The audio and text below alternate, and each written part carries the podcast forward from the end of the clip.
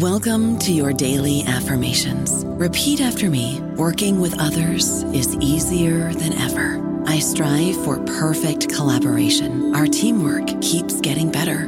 Yeah, affirmations are great, but Monday.com can really get you the teamwork you desire. Work together easily and share files, updates, data, and just about anything you want all in one platform. Affirm yes to start or tap the banner to go to Monday.com.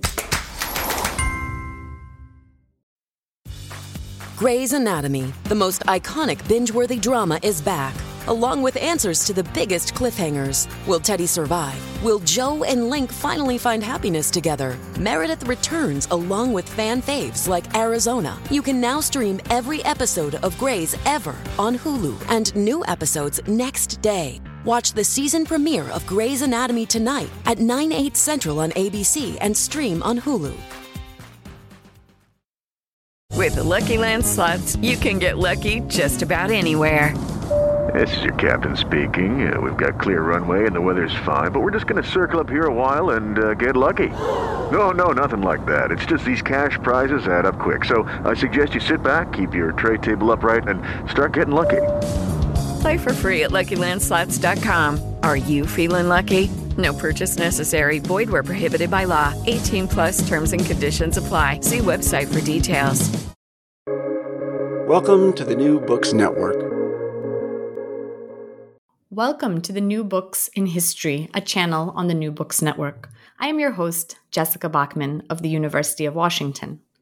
Today, I will be speaking to Professor Rossen Djagalov about his book, From Internationalism to Postcolonialism Literature and Cinema Between the Second and Third Worlds, published by McGill Queen's University Press in March 2020. Professor Djagalov is an assistant professor of Russian at New York University. His research interests broadly lie in global socialist cultures and media histories. He is also a member of the editorial collective at Left East, a platform of the East European left. Rossen, welcome to New Books in History. Welcome, Jessica. Thank you for inviting me. I am very excited to discuss your book today. But before we jump into the book, it would be great if you could tell our listeners a little bit about yourself and about your personal and intellectual trajectory. I know that you have a doctorate in comparative literature from Yale University. Rossen, what brought you to this field and what led you to the topics that you study? Well, which is partly autobiographical. I, I come from Bulgaria, and, and my biography is actually fairly standard for somebody uh, who came to the States. Uh, it goes through 1989, which uh, sent um, my family and many other people in, in this part of the world on an economically downward trajectory. Uh, and like quite a few of my classmates, I went abroad for my studies. In that case, you know, that was Williams College, where I was largely a science major, um, but got interested in, in Russian literature uh, in in the second part of, uh, of my undergraduate, second half of my undergraduate degree, and and then ended up going to Moscow in the early 2000s to really improve my background in the humanities before applying for a PhD, uh, PhD in comparative literature in the States. Uh, in Moscow in the early 2000, I was uh, at a university called the Russian State University of the Humanities, uh, which was a fantastic university and where I inherited this very Western centric anti Soviet uh, narrative of uh, Russian literature and culture and, his, and, history, which I've been trying to emancipate myself from ever since. Um, and then, you know, came the PhD uh, at Yale. And the project, the idea for this book really originated in, in the archival work uh, I did during during my dissertation research. So I just kept coming across uh, names in the documents of the Soviet Writers' Unions that occupied an, an, entirely different section of my brain, you know, that of post-colonial literature. Names like uh, Sembène Ousmane, Gugi Vationgo, uh, and uh, and then uh, something very similar happened uh, with the archive of the Soviet Filmmakers Union, and it was only subsequently that I was able to articulate the, the stakes of this this project largely in conversation with Soviet historians and scholars of the global South, like like you. Thank you so much for that background. So, this book, which builds on this intellectual trajectory um, that you just described from your bachelor's in the United States to your work in Moscow and then back to the United States, um, you know, your research makes a number of very important contributions to the fields of Soviet history, global Cold War history, and also post colonial studies. But above all, it really reveals a close alignment that existed between Soviet and post colonial cultural formations, and in particular in the spheres of literature and film, which you just mentioned. Why has the history of this cultural alignment remained buried for so long? And why is it important for you to reconstruct it? Well, so in Soviet in Soviet bloc historiography, 1990 figures as this uh, moment of openness, as the incorporation of the Soviet bloc's uh, culture society uh, into into world culture, uh, but and uh, symbolically figured the um, breaking of the barriers, be they Berlin walls or cultural uh, obstacles that the Soviet state lay on, on this path. But seen from the point of view of uh, uh, the global south, this really amounts to a moment of closure, a moment when all the networks connecting the Soviet bloc to the African and Asian and Latin American cultures are broken down. Uh, and in a sense, a moment of provincialization, because uh, what uh, really used to be a, a, culture that, meaning Soviet culture, that that uh, kept visible liter- the literatures of India and of Africa, uh, the films of Latin America to its citizens, uh, suddenly suddenly cut them off. Uh, and so, uh, so you know, I've been trying, you know, along with a number of other scholars, to de-erase all these connections that uh, really disappeared over the 90s and 2000s. Um, and, uh, and so, you know, it's been quite nice to to be part of a whole enterprise with with a number of uh, historians of Soviet or Soviet bloc and third world engagements and uh, and see how they revise not only traditional Soviet bloc historiography but also our understanding uh, of uh, the third world project, which uh, you know we so too often seem purely in the relation, the one single relation of the West to uh, to the to the, of the global north to the global south, of west to east. Right. I mean, this is um, this revision that's going on now is is quite exciting, and um, you know, your your work uh, is really leading the way. I see it. Um, in order so that we can see that even though there were many writers, cinematographers, artists who came from politically non-aligned nations, right? declared a political non alignment, there was nevertheless still very, very close cultural connections. Um, we can't always um, confuse political non alignment with cultural non alignment, right? I believe that your book does a great job at, at revealing this. Um, you know, you you just mentioned uh, the term third world, and it, it plays an important role in your in your book. It's a very critical term.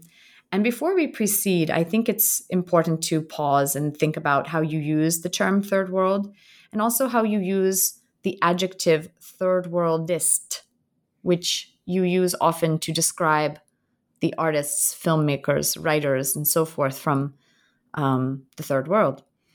And the reason I want to pause here, as you do in the book itself, is because when I use the term third world with many of my undergraduates, an awkward silence usually follows, right? It's very uncomfortable for undergraduates to hear the term third world because they've learned that it's not politically correct, right? Um, they have heard that the politically correct term is developing, as in developing countries rather than third world countries. And so they perceive it as a kind of slur. And then I usually have to pause and justify my use of the term to them. And I wanted to ask you what you mean by third world and third worldist when you use these terms in the book and why you prefer using these terms over, let's say, the, the term global south, which we often encounter now, or the term developing countries. Yeah, that's a fantastic question because, in a sense, the term third world was delegitimized in scholarly use in the 90s as post colonial critics like Ella Shohat had criticized it for lumping together vastly different uh, societies and, and, cultures, essentially the, the non-West. Uh, and, uh, and plus its main implication being one of backwardness, you know, it's in a third world country. Uh, and so it really fell in some scholarly obscurity until Vijay Prashad revived it in, in the mid 2000s in, in his People's History of the Third World, where he, uh, in two sentences, the opening sentences of his book, redefined it. The Third World is not a pro- is not a place they read; it is a project. Uh, so I use uh, Vijay Prashad's sense of the world uh, of the word as uh, a political. The Third World is a political project uh, for emancipation, an anti-colonial project that's not necessarily described by geography and doesn't uh, doesn't include the mechanical sum of all things uh, African, Asian, Latin American. Uh, but but it's interesting that you know it's really certainly not a new new debate. it what word to use to describe mm-hmm. To describe these processes and phenomena uh, taking place during the era of decolonization. During the Cold War, it was hotly debated in different societies. In the Soviet case, which I know best, um, these countries were initially uh, defined as capitalist and backwards. You know, this was during the late Stalin era, mm-hmm. where even Indian independence did not register as a significant event because that was really um, some minor reconfiguration within the capitalist world, you know, within its backward, uh, uh, backward parts. And then during the thaw and stagnation era, a proliferation of different terms emerged, like developing, non-capitalist, non-aligned, each with its specific in, emphasis and uh, specific optic. And uh, specifically on the uh, on the topic of the third world, it was the the term was banned essentially by Boris Ponomaryov, the then head of the international department of the Communist Party Central Committee, because you know it implied that there existed uh, some alternative to the communist second and the capitalist first world. You know, what is this third thing? You know, there's only these two. Um, Thank you. Thank you for explaining that. Yeah, absolutely. I mean, the the terms that are used in the archive, there are many of them. They all have very specific meanings, um, grounded in a specific historical moment. Um, but you know, going back to Vijay Prashad's work, I, I also when I that's precisely what I, I the kind of the the writing that I show my students when they stand kind of uh, uncomfortable um, when I use the term third world. I, I also introduced them to his work and his uh, reclaiming of the term third world. Um, moving on, you know, you talked a little bit about how Cold War historiography was in the 1990s and why it's important to um, kind of revive these the history of these cultural connections. You know, it's it's we've had histories written in the past 15 years that have looked at the Cold War and superpower competition from this post the perspective of post post colonial experience, right? Um, this kind of turn away from the 1990s scholar or the 80s and 90s scholarship happened around the time um, Odd Arne Westad produced his uh, very well known work, The Global Cold War, in the mid 2000s. Um, probably this ter- so called turn would perhaps begin there. Um, and yet, even though we're now, uh, you know, 20 years, almost 20 years on from this, um, it's not uncommon for third world actors to be treated as objects uh, or pawns of Soviet foreign policy in historical writing, right? So I wanted to ask you why you think that this objectification occurs so often, even after the global turn in the study of the Cold War. Is it a function of the kinds of archives that historians are using? Is it a function of frameworks? Is it a function of how the archive is read? Um, I'd love to hear your thoughts on this. So, David Engerman has this very nice periodization of Western historiography of the Cold War, falling into four periods partisan historiography, then archive, the archival turn, then global Cold War, then I forgot what the fourth is. So, part of the problem you've identified is the continuation of the partisan tradition in, in, contemporary scholarship. Uh,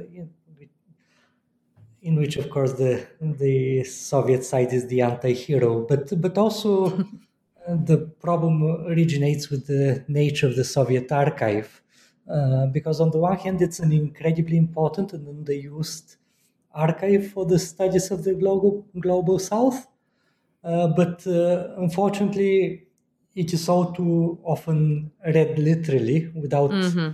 understanding of the rules of the genre involved in generating all these documents, you know, because like any bureaucracy, Soviet cultural authorities were about control. I mean, that's uh, you know something quite obvious, but but uh, what control they did achieve uh, and uh, how how much of it existed is really another an entirely different questions and.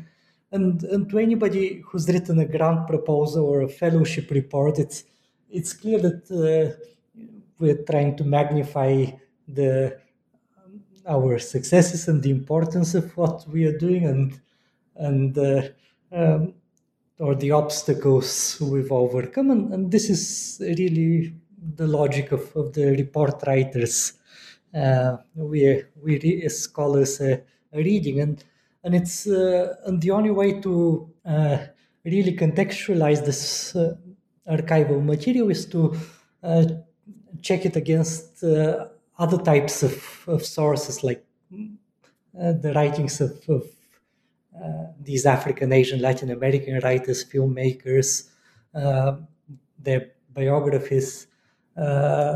And ideally, ideally use auto interviews. And I really wish I could do more of this um, because at times mine is a story that that is sometimes told by mid-level Soviet bureaucrats, uh, and uh, and this is why your work on progress publishers in India is so very rare because it it is positioned at the same time in both uh, histories and cultures, and, and relies heavily on uh, on oral histories in a way that so little of, of this global Cold War uh, scholarship on the Soviet side does.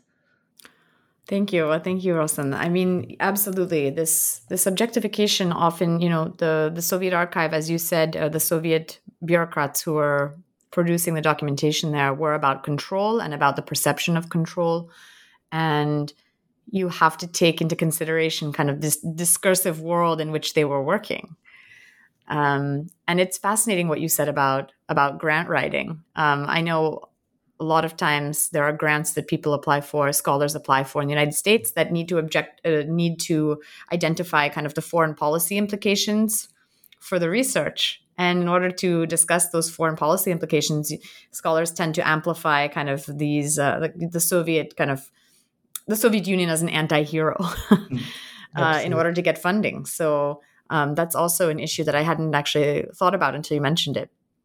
Um, and as a follow up to this question, I wanted to know how your approach, right, to reading the archive, to your approach to reading the Soviet archive on the Afro Asian Writers Association, founded in 1958, and also on another major um, configuration, I would say, the Tashkent Film Festival. How, do, how does your reading of these Soviet archives enable you to tell a different story about second and third world relations? And by second world, I mean the Soviet Union.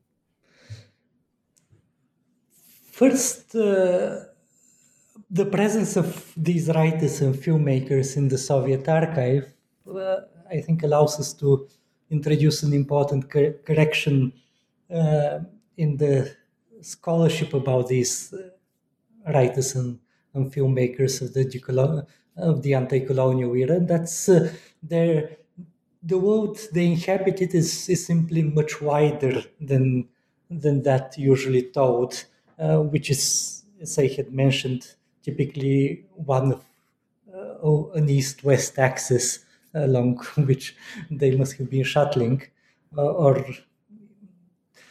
they they were involved in south-south, very south-south initiatives, as well as um, in the in the story of, uh, of, of, state socialism and the Soviet Union in particular.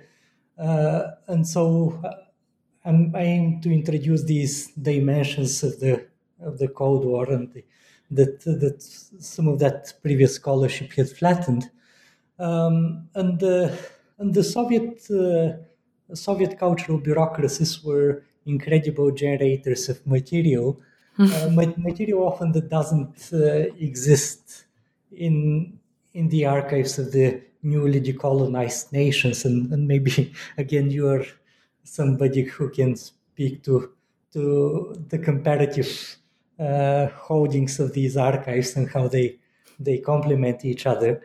Uh, but uh, uh the, the Soviet authorities were meticulous uh, record keepers. Every uh, Soviet writer who went abroad had to generate a report upon their return. Every foreign writer who arrived in the Soviet Union similarly uh, got uh, a report by, by their hosts. Uh, translators and interpreters also had to, to produce reports. So, so we have actually not a single monolithic Soviet writers, but uh, numerous uh, uh, numerous report writers it, who occupy a different range of positions within within the Soviet cultural bureaucracies and who similarly have uh, different goals and intentions vis-a-vis the third world link.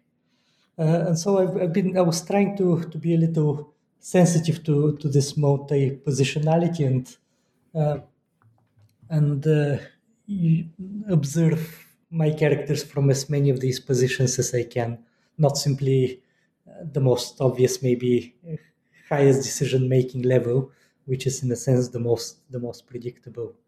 I see, and and you also, I mean, aside from um, from archival sources, which um, you have so many, um, you've uncovered so many new ones. Um, you also, I believe, um, from what I read, uh, you're also using memoirs, right? Produced um, not in the Soviet Union, but published in different African and Asian countries. Yes, um, and uh, and I also uh, made an effort to speak to uh, especially people from the uh, Institute of Oriental Studies in Moscow, uh, who were not not merely scholars uh, of African Asian literatures, they were also active participants in those exchanges in the form of translate of interpreters or consultants for the writers union or uh, part-time workers at the at the radio moscow whose multiple national language uh, national language versions had abundant cultural programming where many of these writers upon their arrival in moscow for example were invited uh, to, to present their latest works. Uh, so, um, but uh, again, you know, one of the limitations of my work is that it is still a little Soviet uh, Soviet focused, and uh, I could never be quite an expert in the multiple uh, national literatures and cultures that that I'm evoking along the way. Well, the the the flip side, I mean, the you might see that perhaps as limitation, but you know what one of the big contributions of your book is that it gives us a broad overview, right? It's not just focused on one um, national literature or culture, right? That that was in dialogue with with Soviet cultural authorities, right? You're you talk about so many different countries, Latin America, all sorts, of Mexico, um, you know, India. Uh, all, I mean, so many different countries, and it's very rare that a book, um, that a monograph is able to cover so many, um, uh, so many places, right? This this wide geographical range is one of the um, kind of the amazing things about this book. Um, I wanted to ask you, speaking of geography, um, one of the geographies that plays a very significant role in your narrative and your excavation of Soviet Third World engagements in literature and film is Soviet Central Asia, right? You argue that individuals from republics such as Kazakhstan or Uzbekistan, and to some extent the Caucasus region, they, you argue that they acted, people from these regions um, acted as mediators between the second and the third world.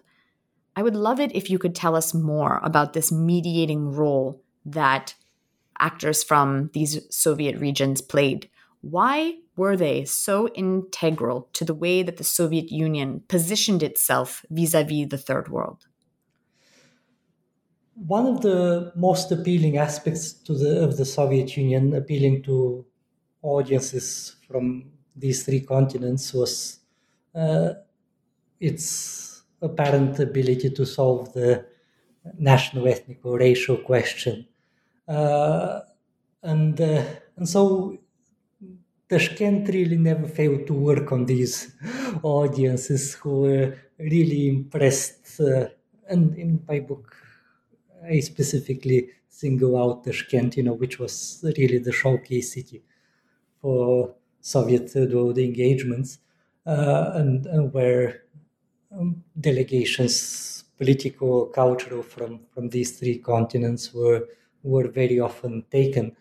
Uh, and that role of, uh, of Tashkent was and, and Central Asian was initiated already in the 1930s when a number of African Americans, most of them communists, um, some seeking to escape from Jim Crow and the Great Depression, really showed uh, uh, a great interest um, in in the place. Mm. there was a cohort of African American workers in Uzbekistan whom Langston Hughes, another visitor to the region, visits in the early 30s.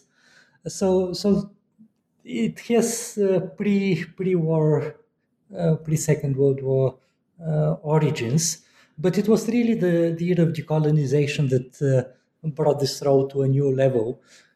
And I want to emphasize that it's not really Moscow's assigning Uzbekistan with that specialization, but it was also very much the the work of Uzbek political elites, especially Sharaf Rashidov.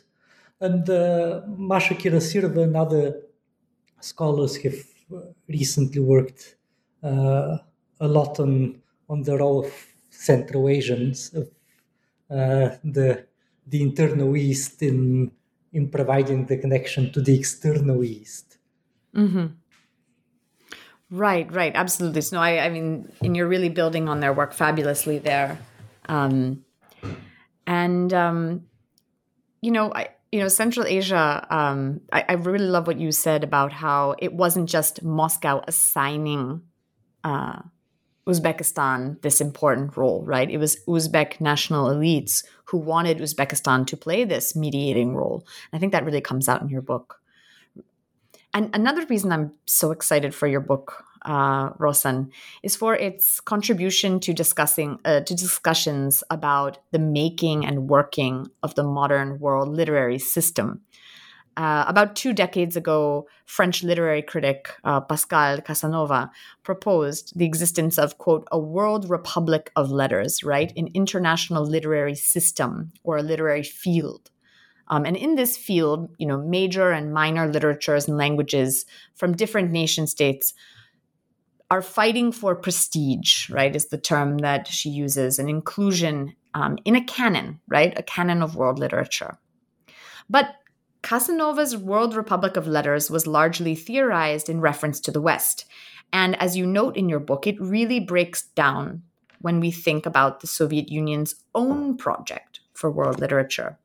And so in this book, you are riffing off Casanova when you speak of, quote, the Soviet Republic of Letters. And I would love it if you could tell us more about the Soviet Republic of Letters and how it operated and how it is different from the republic that Casanova theorized.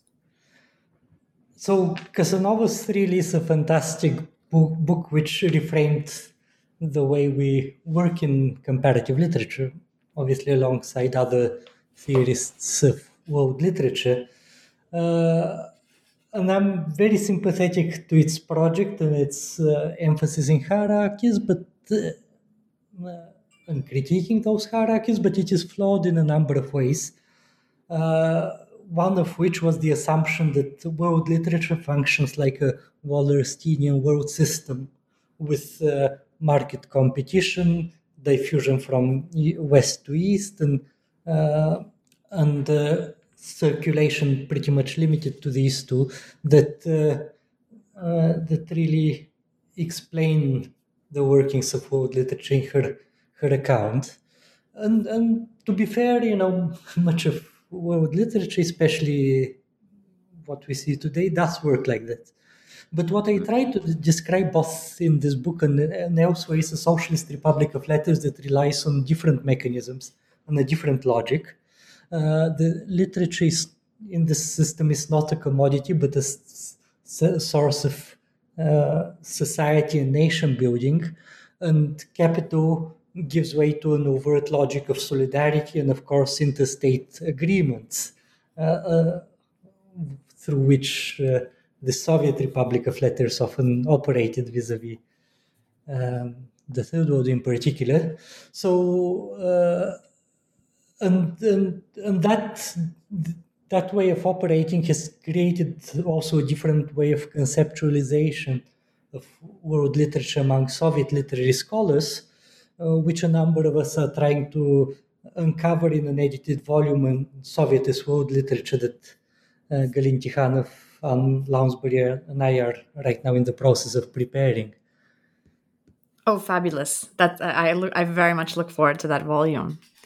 Um, I would love to get into some of the individual chapters within uh, your book, which runs from kind of it moves from the Soviet or the Socialist Republic of Letters to, I guess I wouldn't say a Republic of Film. You don't use that term, but uh, towards the the the domain or the realm of film. Um, and so, I guess beginning with chapter one, you trace the development of this Republic of Letters uh, between the Revolution, 1917, and World War II. Um, but really, the major focus is on the interwar period, uh, the 1920s and 30s. Why was this interwar period, Lenin's time, such a formative time for the development of the Republic, the Soviet Republic of Letters, or Soviet literary internationalism? So the immediate period after the Bolshevik Revolution, the next few years uh, until the mid 1920s, were in a sense the high point of Soviet internationalism, you know, which was also connected at the time with hopes for revolutions in the East or West. Neither of them occurred. Uh, uh, and of course, the Civil War and the absolute devastation that accompanied weren't the, the best conditions for launching uh, such uh, internationalist projects in the in the realm of culture. Um, so it's you know, and then as we know, came socialism in a in a single uh, state. Uh, but it is ironic that uh, the lineaments of this project, the in literature at least, the International Literature Magazine, the International Writers' Congresses, massive translation projects were truly launched only in the 1930s, at a time when the Soviet literary field itself was being cleared of the most interesting trends within it, namely the, the avant garde. So it's uh, really in the 1930s that, uh, and especially the uh, Popular Front era, that sees the um, the apogee of this Soviet Republic of, of Letters, which is uh, uh, on the way of the common anti-fascist struggle, is is being connected to so many other other national leftist writers movements. Uh, and and then comes a fairly you know it's it's a, a fairly well known story of Soviet internationalism that uh, uh, that literature here reflects. Then come the fairly abrupt breaks of the late 30s, initiated by the purges and the de facto destruction of the Comintern in that period, and then uh, the Second World War, during which obviously people had other concerns than uh, than create recreate those literary networks which were at any rate impossible in wartime conditions, and then then comes only after Stalinism uh, comes a full-fledged revival of that uh, early interwar literary internationalism. I don't know about you, but I'm very busy and I don't have a lot of time to cook. That's why I subscribe to Factor. Eating better is easy with Factor's delicious, ready to eat meals. Every fresh, never frozen meal is chef crafted, dietitian approved, and ready to go in just two minutes. You'll have over 35 different options to choose from every week, including Calorie Smart, Protein Plus, and Keto. These are two minute meals. Factor meals are ready to eat and heat, so there's no prepping, cooking, or cleanup needed. They're flexible for your schedule. Get as much or as little as you need by choosing your meals every week. Factor is the perfect solution if you're looking for fast, premium options with no cooking required. Sign up and save. We've done the math, and this is important. Factor is less expensive than takeout, and every meal is dietitian approved to be nutritious and delicious. Head to factormeals.com slash NBN50 and use code NBN50 to get 50% off. That's code NBN50 at factormeals.com slash NBN50 to get 50% off. Right, right. So maybe just to jump on um, the you know the trajectory that you've just beautifully painted. So the story picks back up again with internationalism in the 1950s. Um, you know, party and state officials are trying to gain the friendship and the trust of the newly decolonizing and decolonized states across the world, especially in Africa and Asia.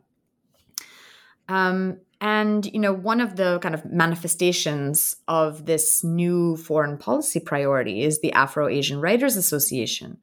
Um, and you reconstruct this history in chapter two of the book. Um, can you tell us a little bit about how and why the Afro Asian Writers Association came into existence and perhaps how it was built upon um, some of the uh, some of the projects that had begun, as you said, in the 1930s, um, projects of international world literature. Um, how did this Afro Asian Writers Association uh, become, as you say in the book, the epicenter of the USSR's literary engagement with the Third World during the Cold War? So, if Soviet literary internationalism of the 1930s was a fairly universalistic one, uh, the literary internationalisms that uh, the Soviet Union tried to create or at least participated in the uh, stagnation and in the and stagnation eras were, were really subject to this tripartite division of the world into three into so so in the realm of literature there was this coordinating council of the leaderships of the writers union uh, of the writers' unions that that was in charge of Second World internationalism.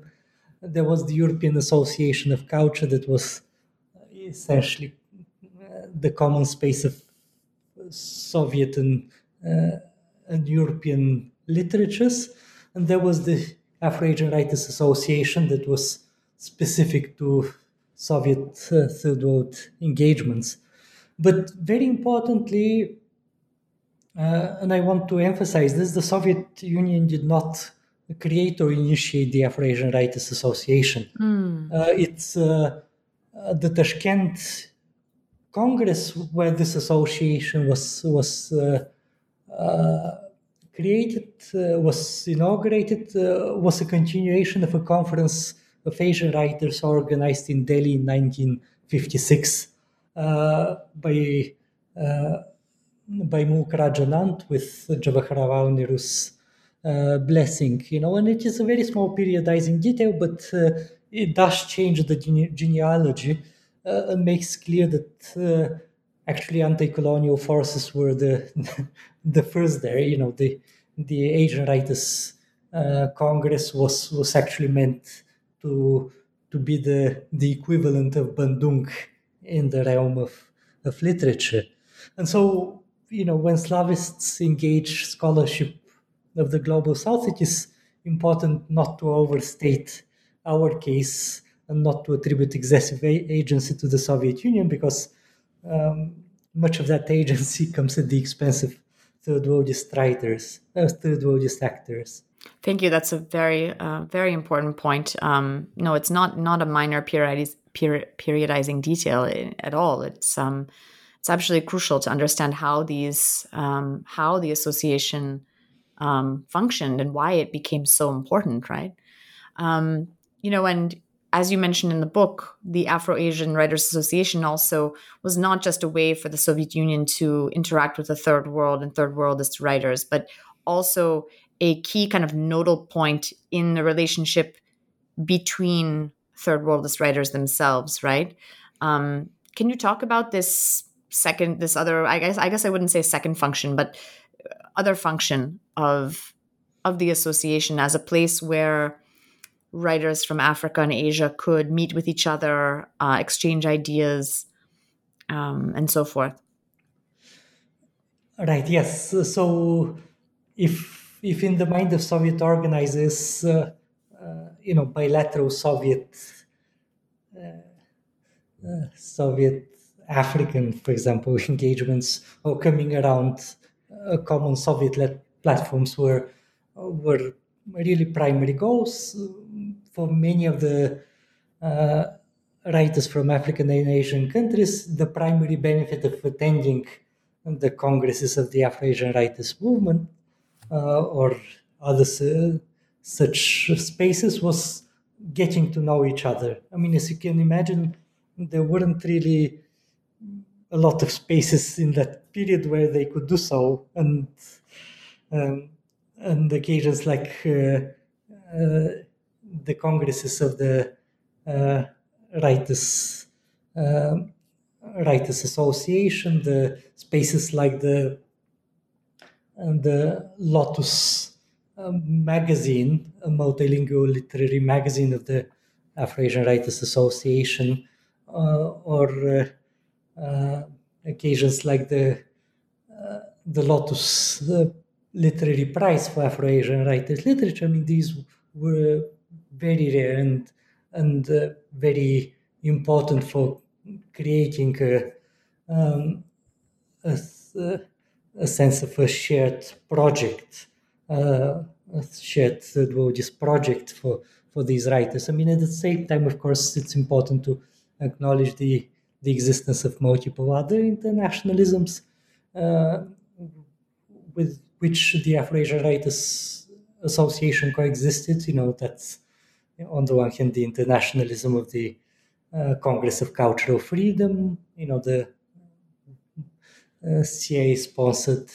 uh, outfit that, that uh, is at, at one point subsidized the whole empire of literary magazines in, that extended to Africa, Asia, Latin America.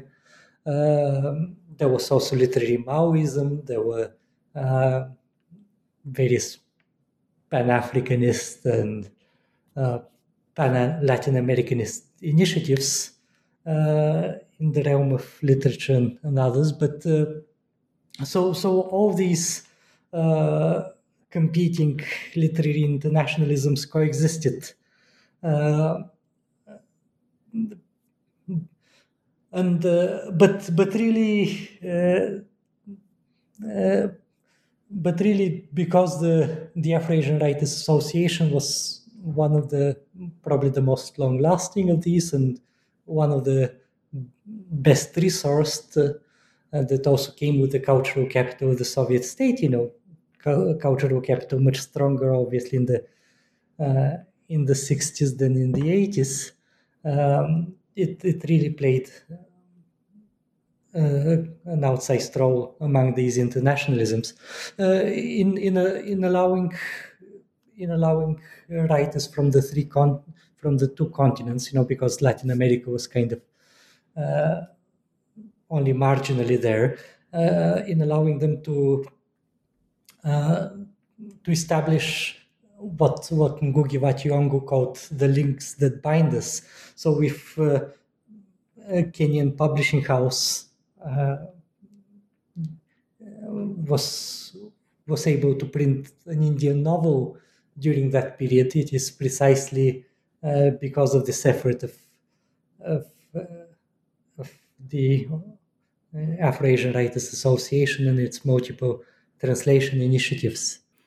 Thank you, Rossen. Um, your mentioning of this um, this quote, "The links that bind us," actually takes me to my next question, which is about the links that bound uh, you know Afri- African and Asian writers together, and also with the Soviet Union, um, but not links that were created through an association or an institution, but links that were created um, within narrative devices themselves, right? Within genres.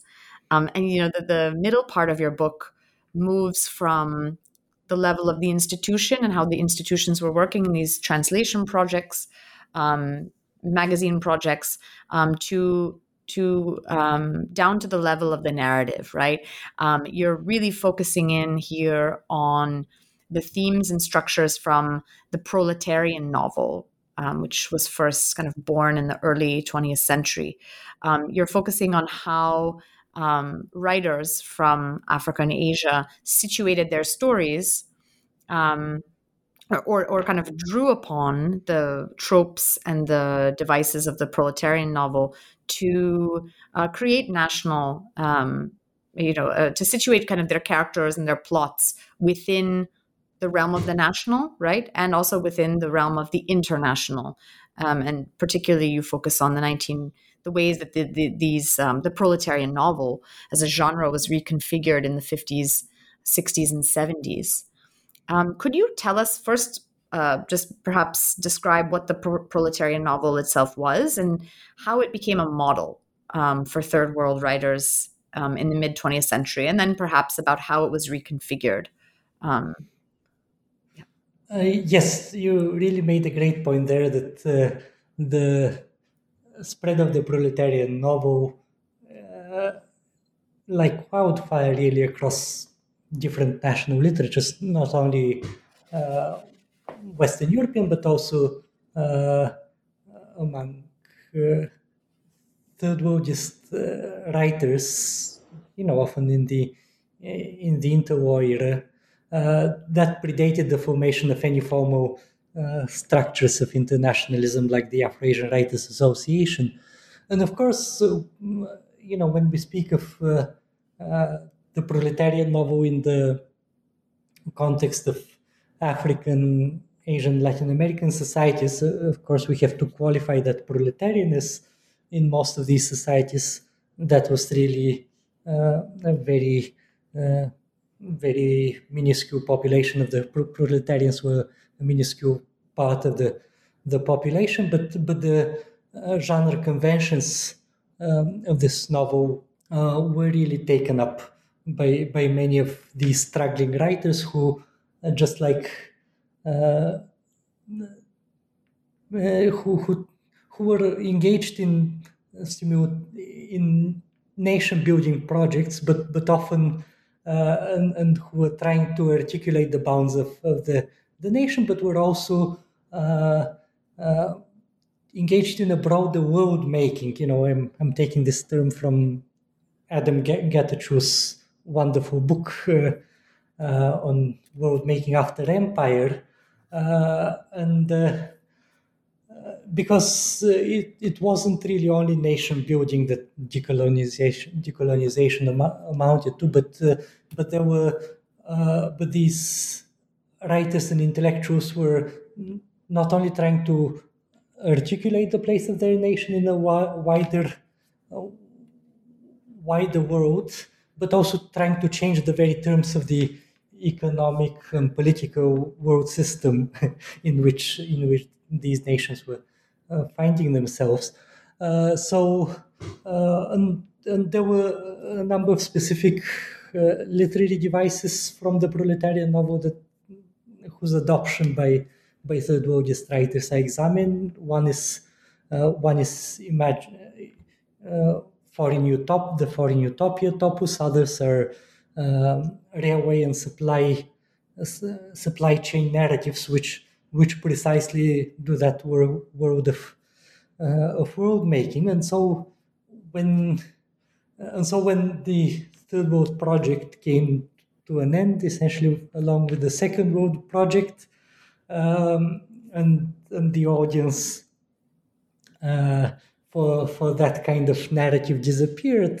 Uh, uh, uh the the narrative devices that came to dominate uh, uh, post-colonial fiction came to be very different. I mean, nowadays it's primarily narratives of migration, you know, narratives that are most legible to the Western viewers, you know, because right now the you know is which is the situation that our our protagonists were trying to fight against right now aesthetic values, uh, publications, etc., come once again through the uh, through the former imperial metropoles of London, Paris, Berlin, New York, and so uh, it is uh, precisely these uh, these migration narratives that uh, that this audience favors and and those that, that I discussed in my book are consigned to, to a kind of a historical relic. Or maybe a relic that is sometimes used even in the migration narratives as one of the characters, you know, reading a book from that time period and rediscovering, yes. rediscovering uh, within kind of like a get a, a narrative within a narrative, right? um, you know, we've talked uh, a lot about the Soviet Republic of Letters um, and so I thought that perhaps now it's time to ask you some questions about film and cinema and the Soviet Union's sponsorship of cinematic internationalism. So, Rossen, you argue that the Soviet project for world cinema that took shape after World War II during the Khrushchev era was not grounded nearly as strongly in prior practices and structures from the interwar period, from the 1930s, which was um, such a, a, formative time for the Soviet project for world literature. Can you tell us a little bit more about why there was less uh, less straightforward antecedents available um, in the realm of cinema, uh, in the you know st- uh, antecedents available to um, the Soviet cultural bureaucracies of the 1950s and 60s? So film is really much more difficult as a medium to export than literature. I mean, maybe nowadays with uh, digital platforms this is changing, but uh, but uh, back in the day, in the for most of the 20th century, it was often the subject of interstate agreements, uh, uh, and so and and generally a much more cumbersome and expensive medium to, to export. So uh, so often other states wouldn't uh, were simply uh, unhappy. Speaking of the uh, interwar period with with Soviet cinematic experts, uh, making them very difficult. I mean, of course, there was no question of uh, screening. Eisenstein or Dziga in, in Delhi or other colonial settings. uh, and uh, and so uh, it was, and at the same time, Maxim Gorky's mother could circulate to Indian audiences in a way that that cinema cinema really couldn't. So so that's that's why I, I, you know even even though they're important and accidental antecedents in the interwar era um, of, of, Soviet uh, engagements with uh, with Asian and Latin American cinemas. Uh, still, it was only after um, only after Stalin's death and the era of decolonization that a significant outreach could be could be made, and and some of that uh, occurred through uh, through uh, spaces like the the Tashkent the Tashkent Film Festival that uh, that is the the subject of the last uh, or the penultimate chapter of my my book. Yeah, could you could you talk a little bit more about the Tashkent Film Festival? Um, it it does play such an important role in this um, the the project for world cinema that the Soviet Union was was trying to build right in the in the 60s and going on through the 70s. Um, you know, in the book you you borrow Mary Louise Pratt's term um, and theory of the contact zone. Um, you reference the contact zone many times uh, in relation to the film festival to discuss the festival and perhaps um, describe it. Uh, what made the Tashkent Film Festival for you a contact zone? So perhaps you could tell us who came into contact uh, at the Tashkent Film Festival and um, how did power and race and culture figure into this zone of contact um, and the relations that formed there? So, one of the defining uh, features of uh, Mary Louise Pratt's concept are inequalities, hierarchies, and, and struggle. So, uh, and we have a festival that that brought together uh, cinematic giants like uh, India, Japan, I mean the Soviet Union too, uh, but also countries that were in the process of making their first films, uh, and really anything in between. Uh, so, uh, similarly, um, the Tashkent Film Festival was, was charged with so many different functions. You know, on the one hand, it, it meant to, to construct a, a common anti-colonial and this anti-Western space uh, for for filmmakers of uh, of the three continents. And you know, it started as an Afro-Asian festival, but then Latin America was added uh, after the third its third edition in 1974 or six, I forget. Uh, so, uh, and, and there were so many different agendas that were being pursued. You know, on the one hand, this politically engaged struggle uh, in which uh, political filmmakers like Mrinal Sen, like Sembène Ousmane were engaged in, and they would uh, meet at every festival uh, to articulate a common third world platform for cinema.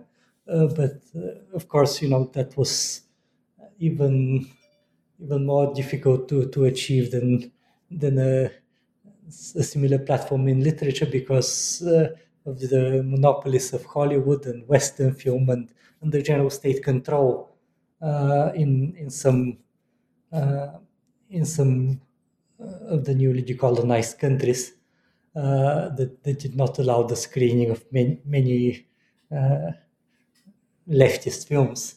So so that was always a very aspirational project in which the Soviet Union also couldn't help that much because it, in itself it was a very in a very subordinate position vis-a-vis uh, even Western European film, let alone Hollywood uh, at, at, the time. So so there were and and, uh, and so in addition to this political agenda, there was also the um, a purely the purely commercial consideration because uh, cinema to a much larger degree than than literature was in the realm of Soviet cultural policy a source of revenue. So selling Soviet films and striking the deals that would sell Soviet films uh, to third world countries was was really one of the main functions of that uh, of that festival, which had its own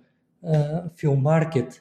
You know, and, and seeing that uh, and seeing the co- commercial films and the way uh, the Tashkent audience, for example, which pretty much everybody else loved, you know, but but the Mrinal Sen, the Indian political filmmaker, you know, when he saw uh, the the Tashkent's audience love for melodramatic Indian films was really disgusted, you know, and, and, and, came to, you know, he declared, uh, I don't remember exactly where, that menta- the mentality of the broad masses has remained the same as before the Bolshevik Revolution, you know, which is really a very damning statement, you know, coming from a political filmmaker who uh, saw the lack of sheer lack of interest of this audience in films like like his own.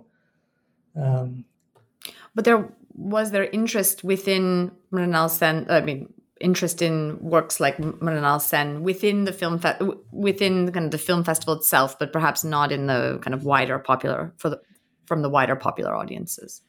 Uh, yes, I'm afraid the uh, the wider audience, whether the the festival, you know, whether uh, the Tashkent audience, most the of the festival, festival goers, yes, or or the wider Soviet audience remained indifferent to to political uh, third cinema, which mm. which of course the Soviet uh, the Soviet cultural establishment had other reasons to be suspicious uh, suspicious of because of very often uh, these filmmakers were the wrong kind of leftists, whether Guevarists or Maoists or, or you name it, and many of them also have, you know, very proudly embraced, you know, and I'm speaking specifically of uh, tradition within the cinema, very proudly embraced the, the function of the role of guerrilla filmmaking, filmmakers, whereas the Soviet state clearly preferred to deal with states.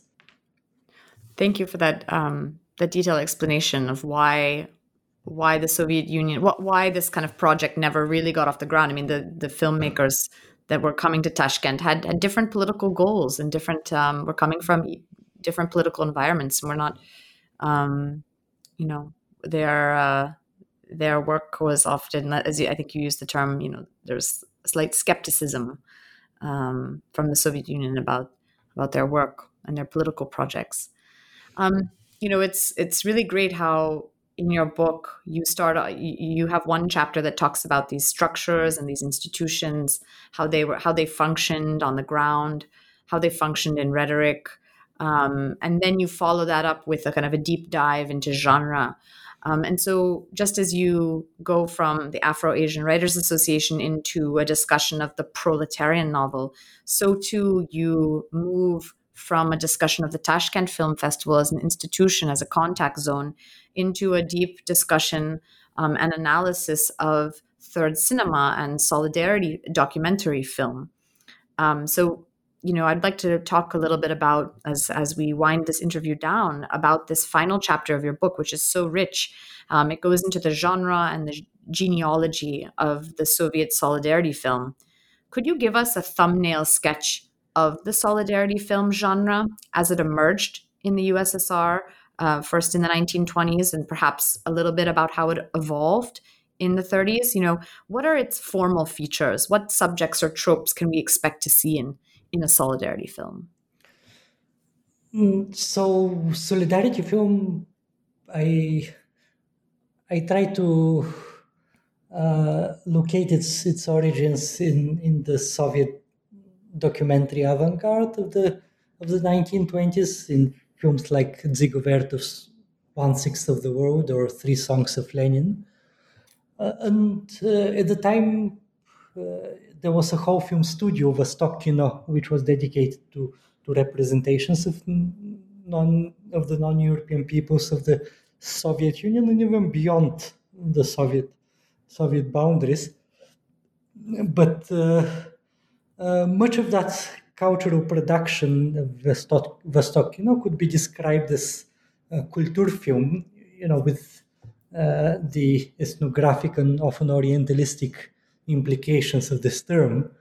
Uh, so, uh, solidarity film as a genre, I argued, originated when Soviet filmmakers began to be assigned to shoot films of uh, civil wars or revolutionary processes, first in China in 1927, then in, in Ethiopia or Spain in the mid 30s, then China again uh, in the late 30s.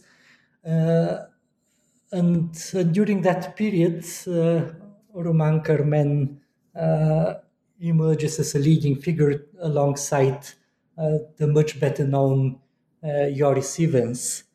Um, so, so these are, and, and it is specifically in terms, you know, and, and Roman Karmen is now uh, thought of as a paradigmatic Stalinist in the document in documentary film, and because he was such a major figure in uh, in Soviet documentary film, and for so long, uh, filmmakers for a long time really did not know what to. Sorry, film scholars uh, did not want know what to do with him, and especially you know his internationalist legacy, which I've explained the reasons why why it couldn't be really popular in, in in contemporary Russia, you know, to mention, and of course, that's even a legacy that's very hard to find because most of Karmen's films are um, and they're in some archives and completely unfindable to, to a general uh, viewer.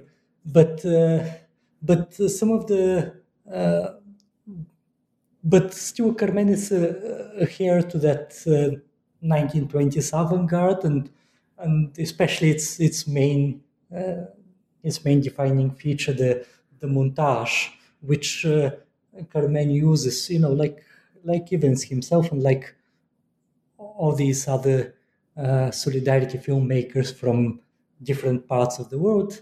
They use montage very heavily to establish emotional connections uh, between viewers and and the film's subjects uh, and to reconstruct uh, the various logics of the of the films themselves. So why does um, you know uh, Roman Car- Karmen play such an important role in, in, in this chapter? I mean, you you you are you trying to you know he's perhaps seen as a Stalinist? Are you trying to kind of um, resuscitate kind of his uh, legacy? here in a solidarity film, um, or perhaps just because he's not as well known as you mentioned as some of the other other uh, filmmakers. Um, I, I, think nowadays his uh, his status is beginning to to change thanks to uh, scholars of Soviet documentary film like Raisa film uh, Raisa Sidenova who uh, who uh, reinvigorated interest in in him uh, and, and, Jeremy Hicks too.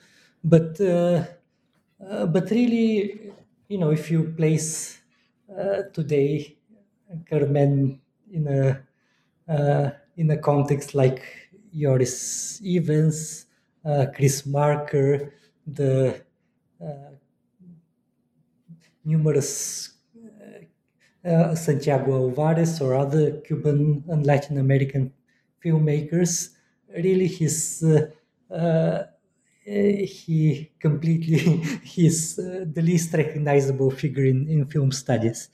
Uh, and uh, and I think that's not entirely deserved, and, and some some of his films do stand the test of time. I mean, he's quite different from them in that he had the backing of a Soviet state. I mean, Santiago Alvarez also had was working for for uh, the, the Cuban uh, and the Cuban film studio and uh, and Masha Salazkina his uh, I mean she's really the main the main scholar of uh,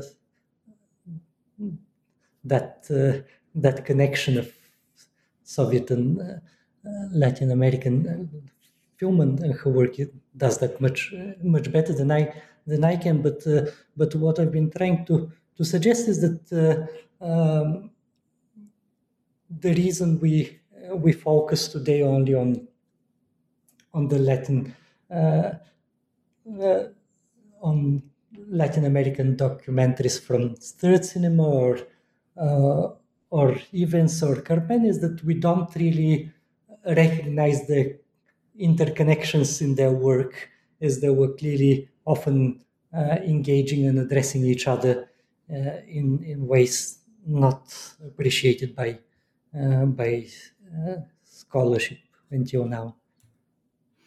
Yeah, and just to you know, as a just to jump off that a little bit, um, I was surprised reading. I, I don't know very much about um, third cinema or even uh, solidarity film, and so I was surprised. I mean, well, I wasn't surprised, but you you talk about how Latin American filmmakers, third cinema uh, pioneers themselves, kind of really tried to distance themselves from the Soviet Union, right?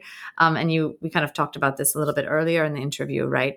Guevarists were not necessarily seen, uh, or sometimes seen as politically suspect. So. Um, you know, you talk about how filmmakers distance themselves, but at the same time, um, there there were still these connections, right? Um, and in mutual forms of influence. And you you do such a great job of teasing that out uh, by focusing on on um, on actors like Karmen.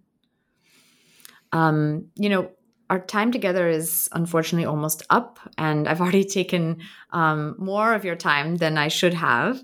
So, in order to conclude the interview today, Rossen, I wanted to ask if you were left with any unanswered questions or any unexplored paths or intellectual paths at the end of this major book project um, perhaps paths that you might want to pick up in the future. Um, could you could you talk about these unanswered questions which i think every researcher is left with at the end of a project?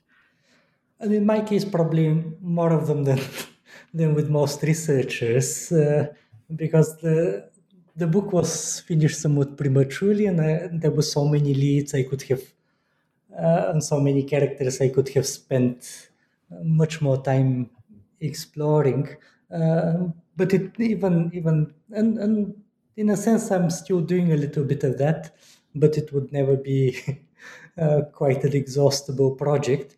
Uh, but but there is specifically a promise I made in the title that I couldn't, you know, it's from internationalism to post-colonialism, uh, that I couldn't fully deliver on. You know, I only engaged it in, in my epilogue, and that's uh, my account of post-colonial studies is a, uh, is a speci- precisely post-socialist project.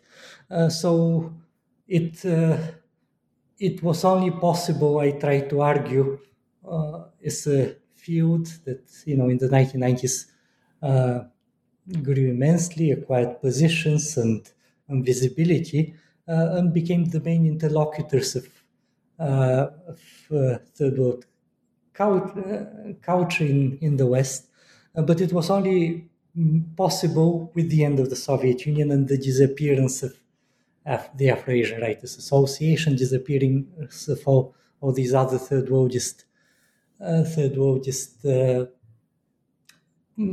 project. So, so I would really like to uh, focus on that observation, and, and uh, but but that kind of writing is really made a little dif- difficult by the absence of a good post 1990 history of post-colonial studies. We have Robert Young's fantastic book, Post-Colonialism, a historical introduction that, that deals with the pre-Saidian uh, origins of, of, the field, but, but we don't have uh, really anything uh, equivalent for the post-Saidian uh, moment, and that really made made my writing on this uh, more, much more difficult, you know. And the other, I mean, the main book-length project that I'm thinking of, of working eventually on is a, is a media history on socialist internationalism. I mean, that's essentially a return to my dissertation, which did not quite get get finished. I see. I see. So, are you also working? But are you also working on you know a, a post Saidian history of uh, post colonial studies, or is that just? Um, it is. Uh, uh, it, uh, specifically, uh, I would be. It it will probably be an article, not not more, but I would be trying to uh, to contextualize post-colonial studies within the the ashes or ruins of, of this internationalism, whether third worldist or Soviet, about which my book was about. Lovely. No, I think that that that, that really needs to be written. I, I think I um I might have mentioned to you in an email at some point how uh, when I was working on my master's, I read this left uh, kind of left leaning uh, English language journal published in Calcutta um, in the 70s and 80s, and uh, um, the editor of it, one Samar Sen, um, was a translator, right, in the Soviet Union. He spent time there in the 50s and so this left leaning um, publication actually, um, I read an interview with uh, one of the major doyens of postcolonial studies, uh, Gayatri Spivak, and she talks about how formative this editor, Samar Sen, and his journal Frontier were for her understanding of Marxism and and so forth, right? And so the connections, uh, I, I was very fascinated to see these connections in motion.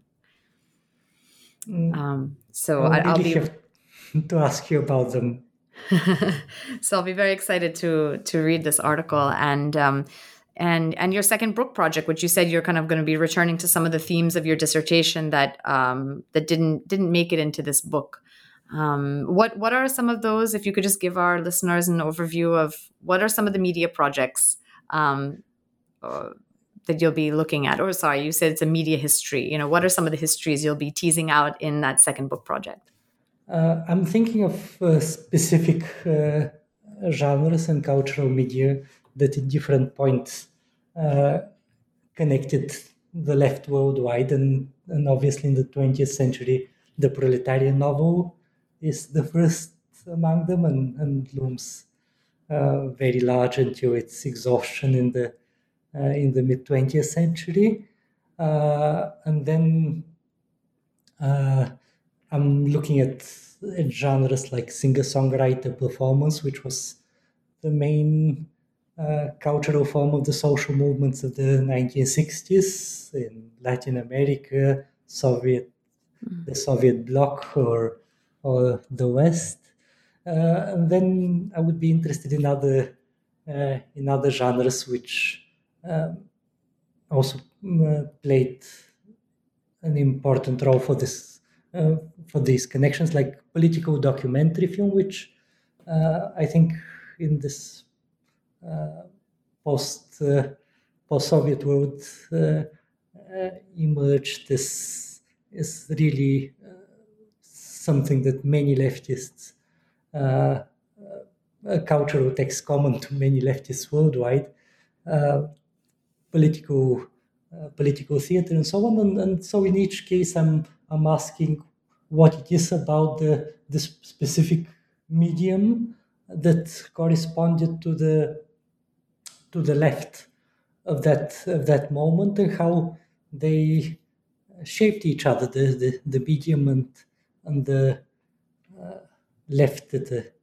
uh, at that specific moment wow it sounds so exciting. Um, I can't. I wish you all the best of luck with this second massive project of yours. And um, yeah, I would like to thank you very much for taking so much time out of your day to speak with us, um, speak to me and to our listeners about your your book. And I hope to interview you once the second book is done and published. I hope to speak to you again to see um, how far your your intellectual work ha- has come at that point. Thank you so much. Um, for our listeners, we've been speaking to Dr. Rossen Djagalov from New York University. Rossen, thank you so much for being here. Thank you, Jessica. But first, I'll have to interview you about your book. Oh, yeah, many years to come. Yes. Thank you. Thank you, Jessica. It was a pleasure.